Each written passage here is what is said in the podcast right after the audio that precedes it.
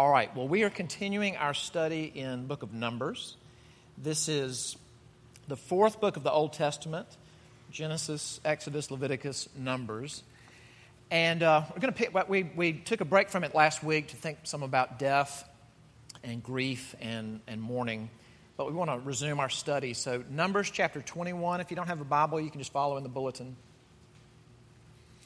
We've mentioned this over and over and over, but it's just good to keep this in front of us that the original title of this book was not Numbers. That was assigned later, given later. The original Hebrew title in the Hebrew Bible is uh, In the Wilderness. And it's, that's an apt title. This is the group of people who came out of Egypt in the Exodus, the Passover in the Exodus. And uh, they have not yet reached the promised land. So, this is this window of time, about 40 years, where the Israelites are in the wilderness. And really, this is an account of two different generations, not just one. In you know 40 years you're going to have at least a couple of generations.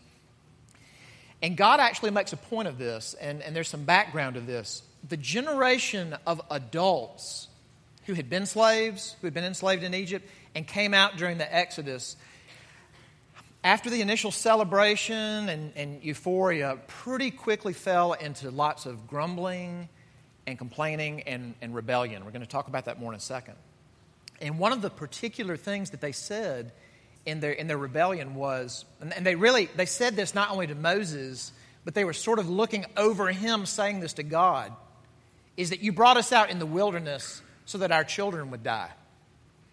You brought us out in the wilderness for our children to die. And you know, you do think about if somebody said you've got to go, if you have a newborn baby and you've got to go on a two week camping trip with any gear you want with a newborn baby, I would think you'd be panicky, but they don't have all that equipment. They left on fairly short notice. You brought us out here for our children to die, and as, as a very severe discipline, God says this All of you who said that, with the exception of two men, Joshua and a guy named Caleb, all the rest of you, you will be the ones who die in the wilderness. And your children that you said we're going to perish out here, they will grow up and they will enter the promised land. So you've really got two generations in this account called In the Wilderness. And the reason I'm highlighting that is because by this point in the book, we've reached the second generation. They're grown ups now. So the people you're going to hear talk in this, in this passage are not the first, they're the second. Now, the, this generation, who were children when they came out, they've had a front row seat to, to their parents rebelling. They, they've had a front row seat to what does it look like when God's people, you know, our parents, when they complain, when they grumble, when they rebel? How does God respond to that? Because God has responded with some big splashy things. And He's made it very clear I don't want you to do that. As they've watched that and grown up with that, how does the second generation do? Because you know, the, the kids always think they're doing it better than the parents, right? So, how does the second generation do in the wilderness? Well, let's look at that. Numbers 21, beginning in verse 4. And this would be about the 40th year. They are coming to the end of their time in the wilderness. From Mount Hor, they set out by the way to the Red Sea to go around the land of Edom.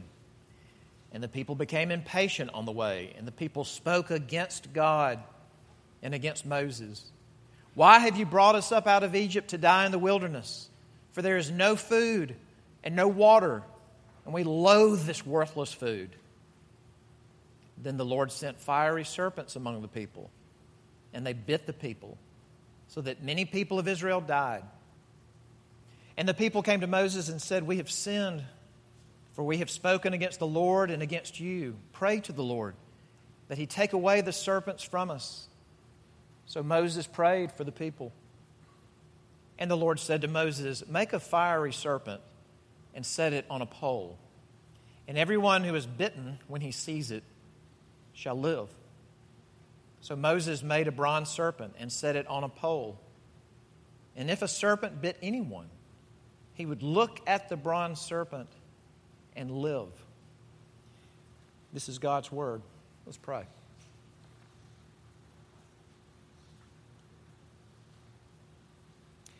Our Father, we ask this morning that as we open your word, that we would not feel distant and removed, and, and really at some fundamental level, that, that we won't feel different than the people in this passage that we won't be snobbish and look down on them and think, I would never do that in those circumstances. We pray that even as we look at their lives in this account, that we would see ourselves, but we ask that we would see you as you really are. And we ask this in Jesus' name. Amen I came across an article a while back and um, was talking about counterculture. And it was referring back to the time, you know, in American history that we call the countercultural, um, sort of countercultural movement, hippie movement of the late 1960s.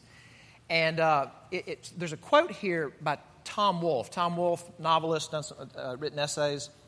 And he wrote about something that happened really at, the, at sort of the ground zero of the American hippie movement. You know, the sort of ground zero was the Haight Ashbury district of San Francisco. And I got to visit it about 30 years after all that happened. It was still pretty hippie-ish, but this was just in the middle of it. And these are not faux hippies, these are real hippies. Because you do have faux hippies sometimes. All right, here, here's what it says. Uh, the article says this first, and then it quotes Tom Wolfe. The hippies' aversion to modern hygiene. Excuse me, excuse me. In the late 1960s, a group of hippies living in the Haight Ashbury district of San Francisco decided that hygiene was a middle class hangup that they could best do without. So they decided to live without it. For example, baths and showers, while not actually banned, were frowned upon. Uh, the essayist and novelist Tom Wolfe was intrigued by these hippies, who he said, quote, sought nothing less than to sweep aside all codes and restraints of the past and start out from zero.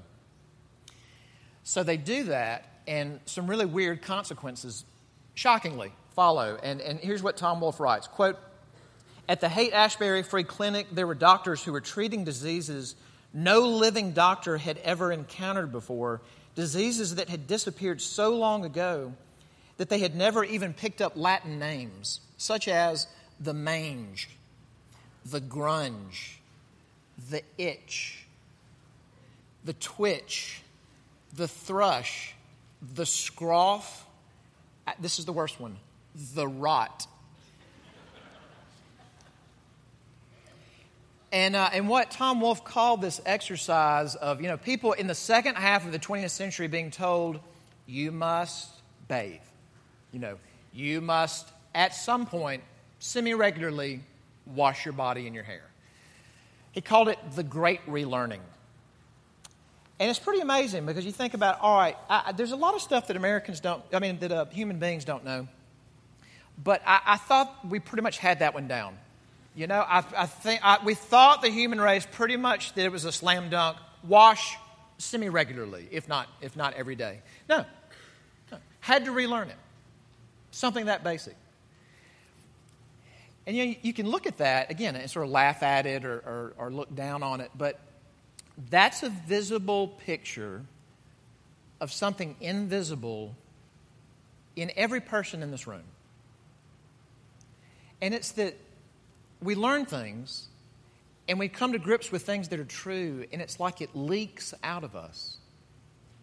And if you want just a really practical demonstration of this that I think every person in this room can relate to, I bet that right now, if I could talk to you one on one, there's, there's some family member that you keep having the same fight with over and over and over and over. It could be a spouse, it could be a parent, it could be a sibling. And you feel like we, we keep having the same fight over and over. And, and, and on top of that, I bet you would say, uh, we have the fight, and then one or both of us come to our senses. And then we sort of shake our heads and feel like, oh, what, why, why did I do that again? Why, why did we do that again? It never works to raise my voice like that. It, it never works to speak to you in anger like that. It, it never works to like take the most negative interpretation of you possible, uh, to call you names, think the worst of you. It, it never, so like, I'm not going to do that anymore. And what do we do? And again, I, I, I think everybody in the room can relate, but I mean, spouses in particular. I would say most husbands and wives in this room feel like we are having the same fight over and over and over. And a lot of that has to do with we know the truth and it just it's like it just leaks out of us. And that's all of us. Now, now what I just described is the human condition, but I I want to say this is true of God's people. And when you read the Bible, you see it over and over in basically every book that the truth in God's people who've been rescued, who've been redeemed and supernaturally changed. It's like the truth leaks out. And I hope that we can relate to this. And I want to say this that I'm, I'm, I try to say in here, we never assume that you already believe. I don't, I don't want to stand up here and assume that every person in the room is a believer in Jesus and believes that the stuff in the Bible is true. We don't assume that of you. And if you're just starting to check this out, just starting to engage it, I'm so glad that you're here. And we do want to be a resource and a help in any way that we can. But a lot of you, a lot of you would say, Yeah, I am one of God's people. Do you find this in your life? That I learn, and then I have to relearn, and then I have to relearn. Because if so, we should relate to these people. Something that I like to say to you, a lot of you have heard me say this, is that a tool I'd love for you to have in your toolbox when you come to the Bible is any passage that you're looking at. This can work for a poem, it can work for a psalm, it can work for a genealogy, believe it or not, it can work for the Gospels. Ask that passage two questions. First question is, what does this passage show me about us? About people who need redeeming, who need saving and rescue? Second, what does this passage show me about God, who does the redeeming, who does the rescuing and the saving? So let's, let's use this passage as an opportunity to do that. Those are the two points. What does it show us about God's people who need the rescue, the redeeming? What does it show us about God who does it. So let's start off with the people. And like I said, you got two generations. First generation are the ones that came out of Egypt. The second generation, and, and that's who's in this passage, they're the ones who will actually cross the Jordan River and go into the promised land. Now, what have we seen all through Numbers with that first generation? Grumble, complain, rebel. What do they tend to grumble and complain and rebel about. And the two biggies are circumstances are hard, I don't feel good, and I want answers. I don't like the circumstances I'm in. And the second, leadership. We don't like the people that God set up as leaders. We should be leaders. Or that guy over there should be a leader, but not the person that God raised up. Circumstances, leadership. And, and this is really important. Over and over, God has made a specific point of this. When you complain about that, and you think you're just complaining at the object, you know, I'm complaining about thirst or hunger or why is Moses in charge? When you do that, you're actually shooting over it. You're shooting at God. When you complain and grumble, you're shooting at God who's behind all of it. So, how does the second generation do? Front row seat, God doesn't like that, doesn't work out. Learn. Look in verse 5.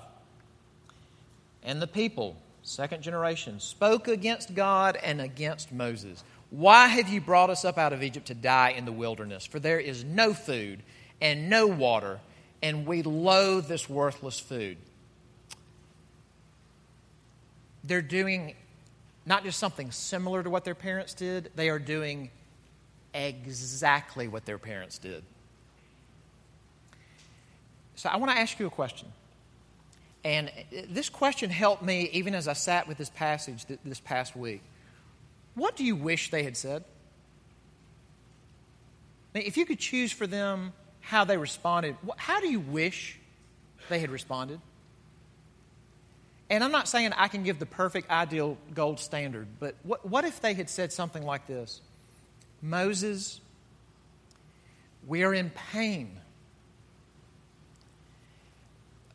hunger, we thirst, We don't know when we're leaving. We don't know what to say to our children sometimes. And it's a heavy weight to bear. But we've seen God provide, and we see that He is always faithful, and we see that He keeps His promises. And so we're going to trust Him. But we're hurting, and we're confused. Don't you wish they had said something like that? But then you think about, what about me? Like, what, what do you complain about? And this thing that comes up more and more in, in my conversations with some of you, I know that conversations you have with each other, I find myself saying what I'm about to say from up front more than I used to, is that waiting is a form of suffering. Is there something you're having to wait on right now that makes you, not makes you, that is your opportunity for complaining? You know, I'm tired of waiting about what? About singleness? Or the state of my marriage? I'm tired of unemployment. I'm tired of chronic pain. I'm so tired of hurting in my body. I'm tired of emotional pain. I'm tired of family pain. I'm tired of not having a timetable and a clear flow chart for fill in the blank. What, what do you wish we would say in those moments? While, while we're like here and somewhat sane and cool headed, what do you wish we were saying? Don't you wish we were saying, God, I hurt. I hurt. I want this to be resolved and it's not resolved. I want this to change and it hasn't changed. And I know you're God. I know you are faithful. I know you keep your promises. But I hurt. But we almost never respond that way. We complain. Can you, can you see yourself in this passage? And again and again and again, God shows, I am faithful. You can trust me. I am with you. Trust me even though you don't understand the flow chart. Okay? Not okay. Okay? Not okay. How about this one as an example of God's people having to learn things over and over? Uh, you may or may not have ever heard this, but this actually has something to do with the book of Numbers. The Bible doesn't talk about it a lot, and I really have never heard a sermon about it. But Numbers chapter 12 verse. Wow, I'm rubbing my elbow and I'm not through with my sermon yet. I've been told that I only rub this part of my elbow when I'm about to finish the sermon. So I'm sorry if I threw anyone off just now. We're not done yet.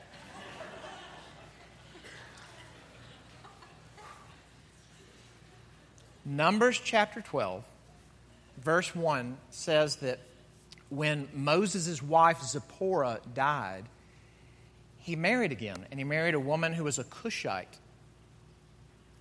And the evidence seems to point to the fact that she was black. She was black skinned. She was from a part of Africa where that would almost certainly be the case. Now, that's, there's this other piece of evidence in the passage that makes me think that was exactly the case. Moses' sister, Miriam, uses that as an opportunity to challenge his leadership and oppose him. And this other little piece of info is very interesting to me, and it's been very interesting to a lot of people that God disciplines Miriam in a very interesting way. You know what he does? He turns her skin sheet white. Almost as if to say, since you are concerned about dark skinned people in the community of Israel, let's make sure the lines are drawn clearly. And he turns her skin sheet white. Boy, isn't it great that God's people learned all about racism after that? I mean, what, what do we wish the people of God, and especially once we have the whole New Testament, what do you wish the people of God had been saying clearly, consistently for the last 2,000 years or so? We are all descended from Adam.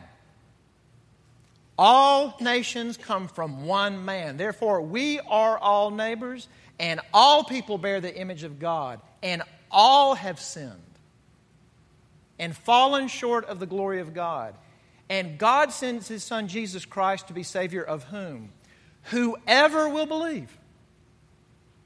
And the vision of heaven is every tongue and tribe and people and nation, every race, every skin color is there saved by Jesus. Amen? And we wish we had said that more clearly all the time till it was just in the water supply and it leaks out. This past week, someone shared with me, I'm going to be as vague as possible, but he had sat for hours with an older man who's a Christian, who's a leader in his church, sat with this man and spent hours trying to convince him that the alt right actions in Charlottesville two weekends ago were bad. With a Christian. He spent hours trying to get him to concede that point that it was bad. It just leaks out of us. And you know, that should humble us. Christians are not. Here's how Christians typically come across in the culture I'm right, you're wrong, shut up. shouldn't we be humbled as we see ourselves? So, what about God? What do we see about God? And I'm going to give a both and here. We talk about that a lot in our church, this both and of God. Is God just or is he merciful? Yes. Is God wrathful or loving and compassionate? Yes. What's the both and in this passage? Well, how about God's severity and God's mercy? Where's the, where's the severity? Uh, after the complaint, verse 6 Then the Lord sent fiery serpents among the people, and they bit the people, so that many people of Israel died. Why serpents?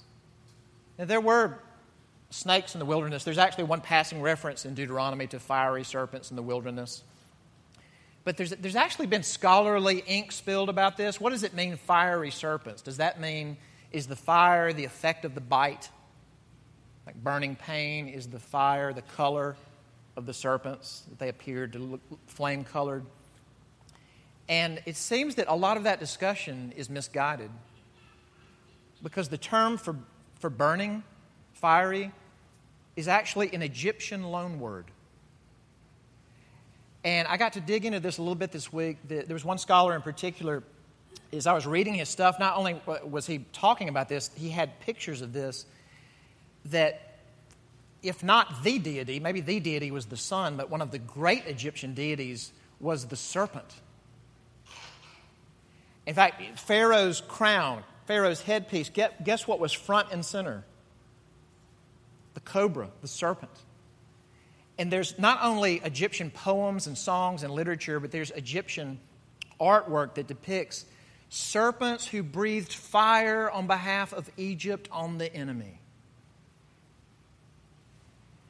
And it is visually as if God says, All right, since you are being clear that I, I am not a, a deliverer you can trust, I'm not a savior who can really rescue you, and you want to go to the rescuers the deliverers of Egypt, let me send them to you.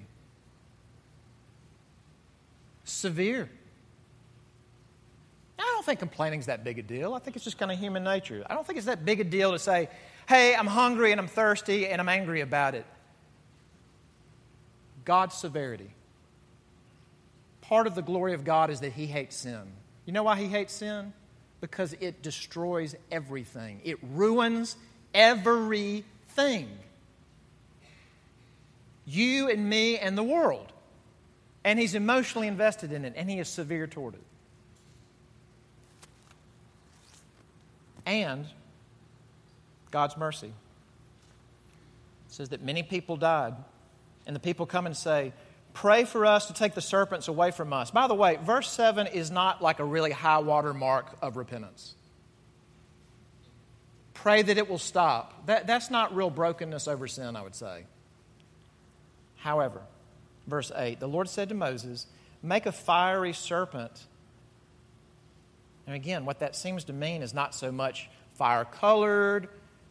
Make a serpent that depicts the serpents of Egypt.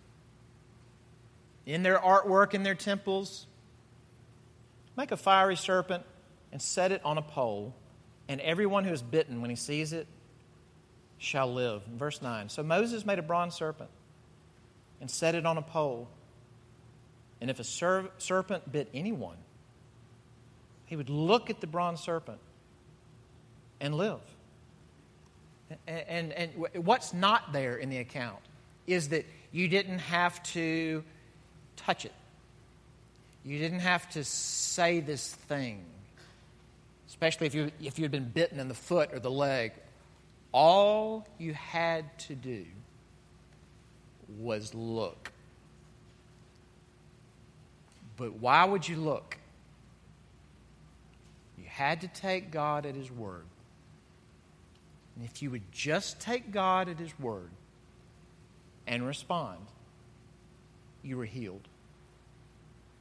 When you didn't deserve to be healed, you were healed. When Adam read that passage from John chapter 3, there you are, earlier, Jesus is speaking with a religious leader who should have this stuff down pat, and he doesn't have it down pat. He doesn't understand basic things, just like us, because it leaks out. And Jesus reaches back into the book of Numbers and he says this In the same way that the bronze serpent was lifted up in the, in the wilderness, the Son of Man must be lifted up. Whoever believes in him will have eternal life. And by the way, you know what the next verse is? Right after Jesus talks about the bronze serpent from the book of Numbers, the next thing he says is God so loved the world that he gave his one and only Son, that whoever believes, plus what? Plus nothing. No hoops to jump through. Whoever believes in him will not perish, but have eternal life. Go, go back to that bronze serpent, whatever it looked like. They've actually found things that look like this from that part of the world, from that time. That bronze serpent up on the pole, however it looked, was that a picture of God's severity or a picture of God's mercy? Both. Here's what you deserve you deserve the fiery serpents but I'm going to rescue you from the fiery serpents. Jesus says, What is that pointing ahead to? To the greater sign of deliverance, which is what? The cross of Jesus Christ. And when you have a perfect man, a perfect man, a loving, airtight, consistent, there for you always, love God, love people, wholehearted man, naked, bleeding, lacerated, beat to a pulp, spiked to a cross, saying, My God, my God, why have you forsaken me? Is that a visual of God's wrath or his love? Both. Because we feel like complaining is not great, but it's not murder. Everybody complains. How big a deal is complaining? That big. I don't sleep around. I lust. I have a pulse. How big a deal is that? I'm not acting on it. It's that big a deal. I don't embezzle. I don't cheat on taxes. I bend the truth once in a while, like everyone does. It's not that big a deal. It's that big a deal. God's severity. God's love. I don't want my wrath to fall on you. My son will bear my wrath. My son will drink the cup of wrath so that you can drink the cup of what? Of blessing. But you'll have to take me at my word. Have you taken God at his word?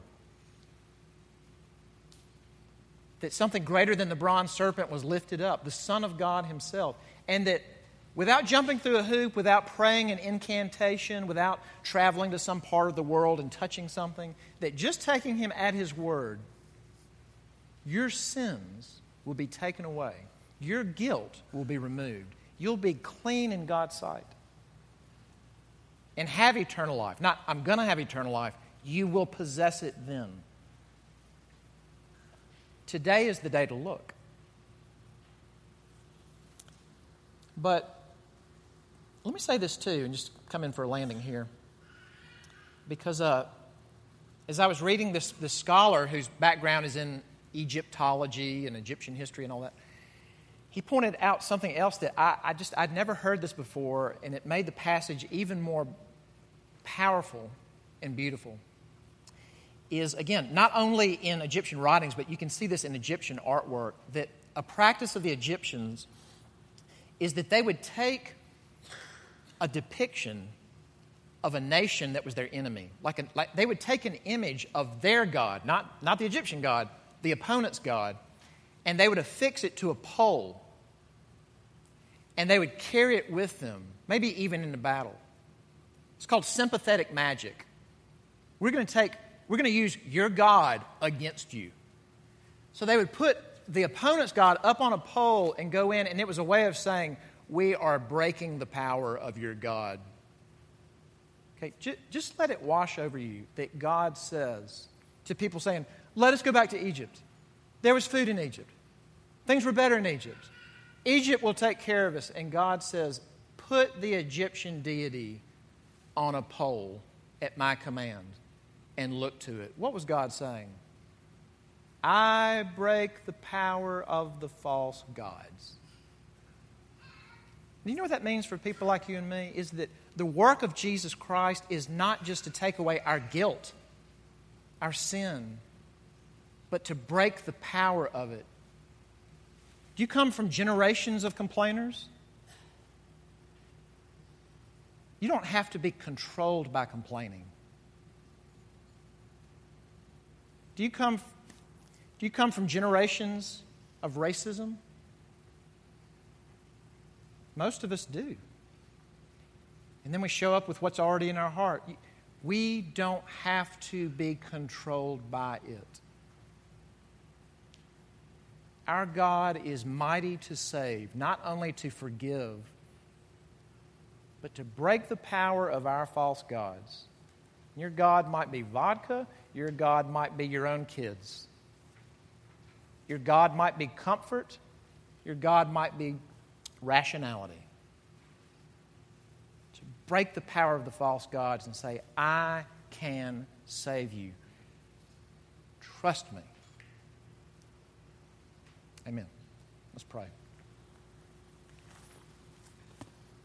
Father, for this your word, thank you. And how we wish that we could sit before you, stand before you and say that we're good learners. But we're, we're just slow to remember and quick to forget. As we live our lives in this wilderness, we cry out to you and we say, This wilderness is, di- is difficult. Father, you are God. You will be faithful. You will keep all your promises. We can trust you. Would you give us the eyes of faith to look to your beloved, lifted up on the cross for us? Grant us cleansing and grant us change. We ask in his name. Amen.